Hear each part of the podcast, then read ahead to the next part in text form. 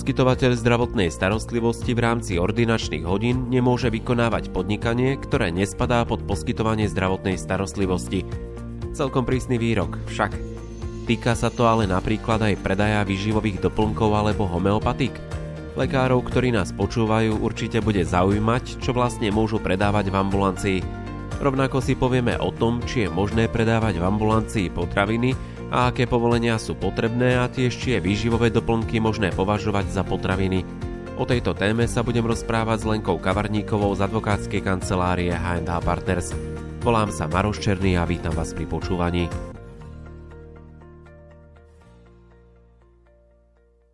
V jednom z našich minulých podcastov sme si priblížili rozhodnutie Krajského súdu v Trenčíne, ktoré hovorí o tom, že poskytovateľ zdravotnej starostlivosti nemôže v rámci ordinačných hodín vykonávať podnikateľskú činnosť, ktorá nespadá pod poskytovanie zdravotnej starostlivosti. Vráťme sa trochu k tomu, že o čo vlastne išlo. Spoločne sme sa teda nedávno pozreli na také súdne rozhodnutie, ktoré hovorilo o tom, že počas ordinačných hodín vlastne môže poskytovateľ zdravotnej starostlivosti vykonávať len takú činnosť, ktorá spada pod to poskytovanie zdravotnej starostlivosti.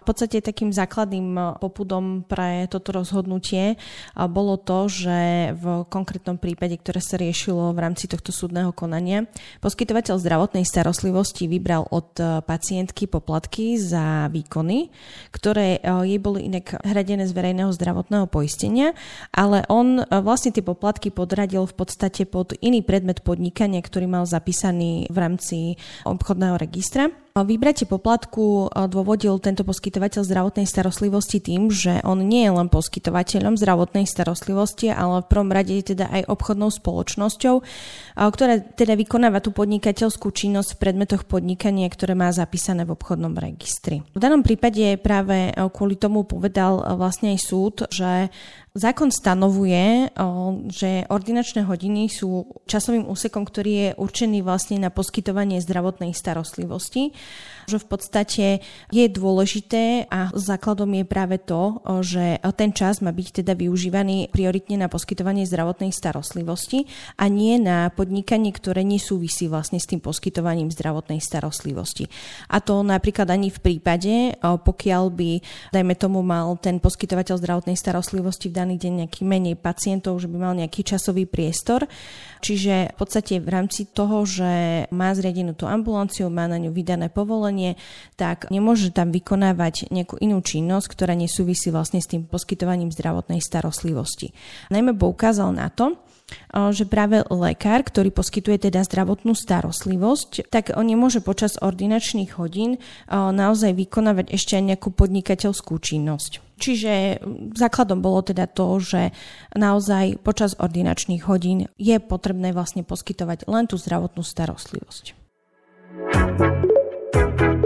Počúvate Mediprávnik podcast. Takto znie zvuk právnej istoty pre lekárov a lekárnikov. Sťahuje sa takýto zákaz vykonávať počas ordinačných hodín inú činnosť, ako je poskytovanie zdravotnej starostlivosti aj napríklad na priamy predaj nejakých výživových doplnkov ambulancií? Tak uh, nám sa zdá celkovo, ako, že toto rozhodnutie Krajského súdu v Trenčine je celkom dosť prísne, pretože naozaj teda deklaruje názor, že počas ordinačných hodín len poskytujem zdravotnú starostlivosť, nevykonávam žiadnu inú činnosť. Treba sa ale zamerať na to, že poskytovateľe zdravotnej starostlivosti naozaj ponúkajú pacientom aj také služby, uh, ktoré ktoré reálne môžu súvisieť vlastne s tým poskytovaním zdravotnej starostlivosti, ale v podstate nemali by ich vlastne v zmysle tohto rozhodnutia vykonávať vlastne takúto službu. Podľa nášho názoru aj práve vlastne v ponímaní tejto situácie je teda určite potrebné sa v podstate pri poskytovaní nejakej služby v rámci ambulancie spýtať na to, alebo teda položiť si takú otázku, či služba, za ktorú chce vlastne ten poskytovateľ zdravotnej starostlivosti vybrať nejaký poplatok, priamo súvisí s zdravotnou starostlivosťou, ktorú poskytuje pacientovi, alebo teda, že či napríklad nie je súčasťou zdravotnej starostlivosti, ktorú poskytuje. To znamená napríklad, či nie je súčasťou priamo toho zdravotného výkonu, ktorý poskytuje samotnému pacientovi. A pokiaľ je služba súčasťou zdravotného výkonu, tak samozrejme už nemôže za to pýtať poplatok vlastne od pacienta, pokiaľ je to teda hradené z verejného zdravotného poistenia. Ale pozrime sa priamo vlastne na tú situáciu, ako sme sa bavili, teda priamy predaj nejakých možných výživových doplnkov v ambulancii. Tak ak by chcel teda poskytovateľ zdravotnej starostlivosti predávať napríklad nejaké teda tie výživové doplnky, podľa nášho názoru by to bolo možné, samozrejme z nastavenia určitých podmienok, ktoré vlastne si ešte predstavíme, ale v podstate tam je dôležité najmä posúdiť to, že aké výživové doplnky by chcel ten poskytovateľ zdravotnej starostlivosti predávať v ambulancii. Môže ísť napríklad, ja neviem, o homeopatika, alebo nejaké iné vyživové doplnky. Len práve e, to, že napríklad o niektoré homeopatika sú e, registrovanými liekmi, tak to môže vlastne spôsobiť ten problém, kedy ten e, priamy predaj takýchto homeopatik nebude možný vlastne pacientom. Napríklad, ak by to bol nejaký prírodný doplnok na posilnenie imunity, Môže takýto liek predať pacientovi lekár? Tak sam, samozrejme hovorím, že závisí to od toho, či ten daný liek je zaradený vlastne medzi registrované lieky. Lebo keď sa pozrieme vlastne na tú situáciu lieky ako také, teda registrované lieky, humanné lieky, tak v podstate právne predpisy e, stanovujú vlastne podmienky na to, ako je možné zaobchádzať vlastne s humannými liekmi. Priamo zákon o liekoch hovorí o tom, že napríklad práve e, takéto humanné lieky sa môžu vydávať len v lekárniach.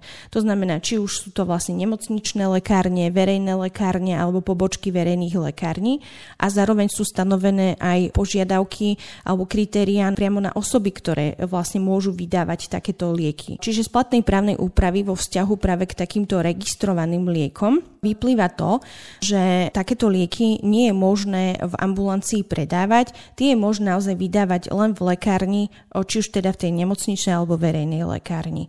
Čiže práve tu si treba vždy e, vlastne, vždy sa treba pozrieť na to, že e, či ten výživový doplnok naozaj je alebo nie je registrovaným liekom a dokonca zákon o liekoch v prípade, ak e, dôjde vlastne k neoprávnenému zaobchádzaniu s liekmi, môže uložiť teda pokutu, ktorá môže byť vo výške vlastne od 300 do 35 tisíc eur. Čiže v tomto prípade by sa mohol vystaviť práve ten poskytovateľ zdravotnej starostlivosti pri tom priamom predaji nejakého výživového doplnku, ktorý je registrovaný ako liek, by sa mohol teda vystaviť tej pokute. A teda čo by teoreticky mohol lekár priamo predávať pacientom vo svojej ambulancii? Tak e, teda mal, mali by to byť napríklad nejaké tie výživové doplnky, ktoré nie sú registrované ako lieky. Je neviem, možno nejaké bylinné zmesi alebo niečo podobné. Samozrejme vždy to závisí od toho naozaj, či je ten liek zaradený alebo teda je registrovaný ako liek.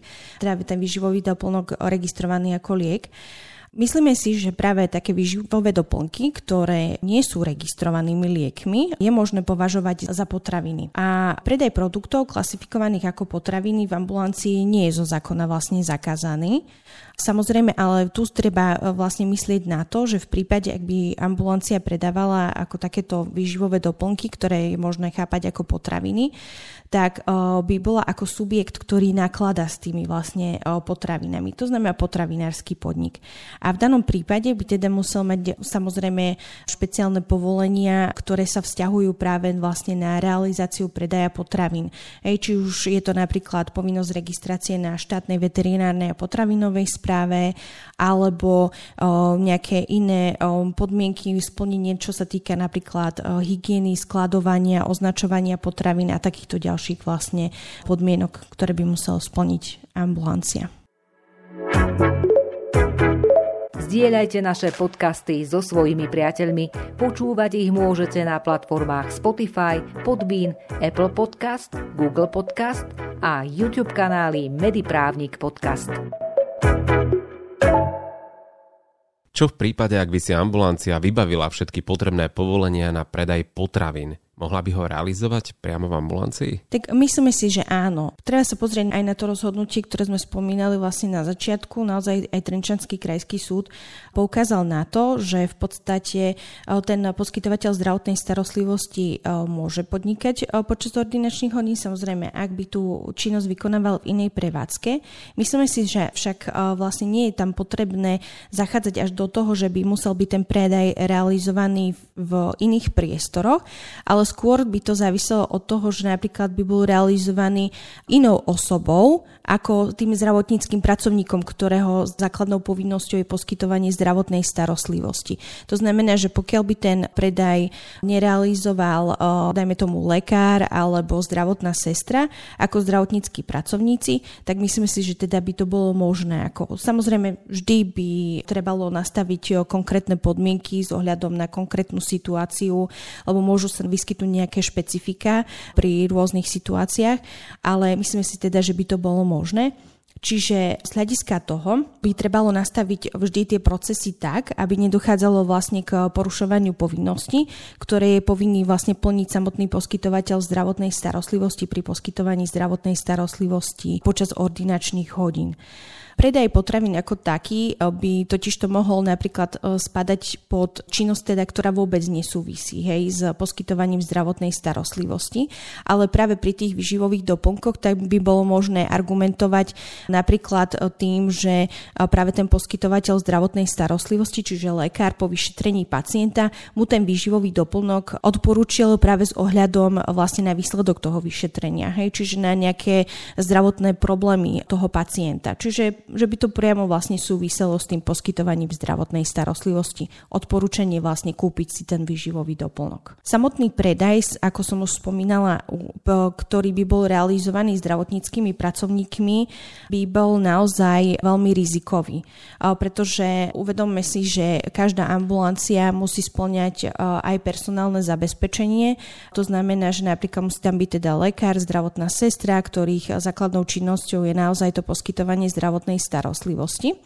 Ale teda, ak by sme chceli realizovať ten priamy predaj nejakých výživových doplnkov v ambulancii, tak by bolo možné napríklad určiť nejakú inú osobu, prijať nejakého iného zamestnanca, ktorý by nebol zdravotníckým pracovníkom, ale realizoval by on už potom napríklad ten priamy predaj tých výživových doplnkov tým pacientom.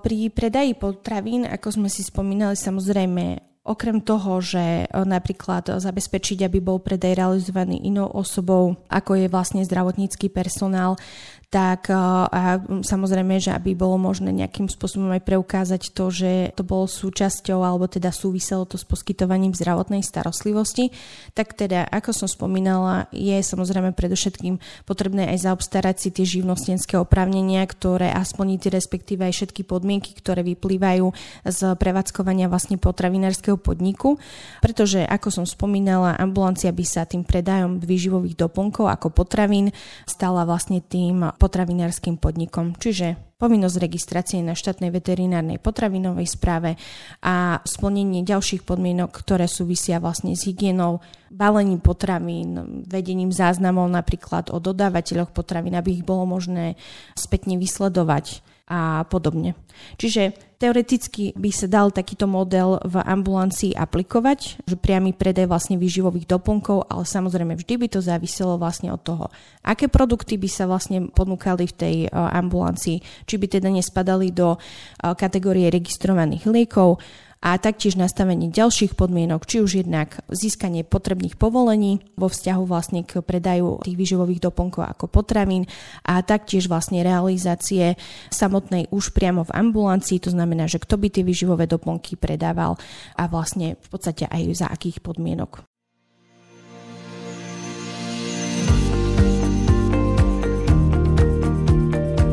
Predaji výživových doplnkov, liekov a potravín sme sa rozprávali v dnešnom podcaste.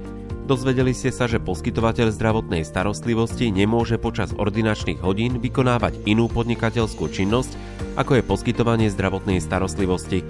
Výživové doplnky, ktoré nie sú registrovanými liekmi, je však podľa odborníčky na medicínske právo možné klasifikovať ako potraviny a ich predaj nie je zo zákona zakázaný. Sú však k tomu potrebné určité povolenia. Ako povedala, je potrebné proces predaja nastaviť tak, aby nedošlo k porušeniu povinností, ktoré má poskytovateľ zdravotnej starostlivosti plniť v čase ordinačných hodín. Veríme, že vás podcast, ktorý ste si vypočuli, zaujal. Témy ďalších epizód môžete ovplyvniť aj vy. Vaše námety očakávame na adrese podcast.mediprávnik.sk Majte sa krásne.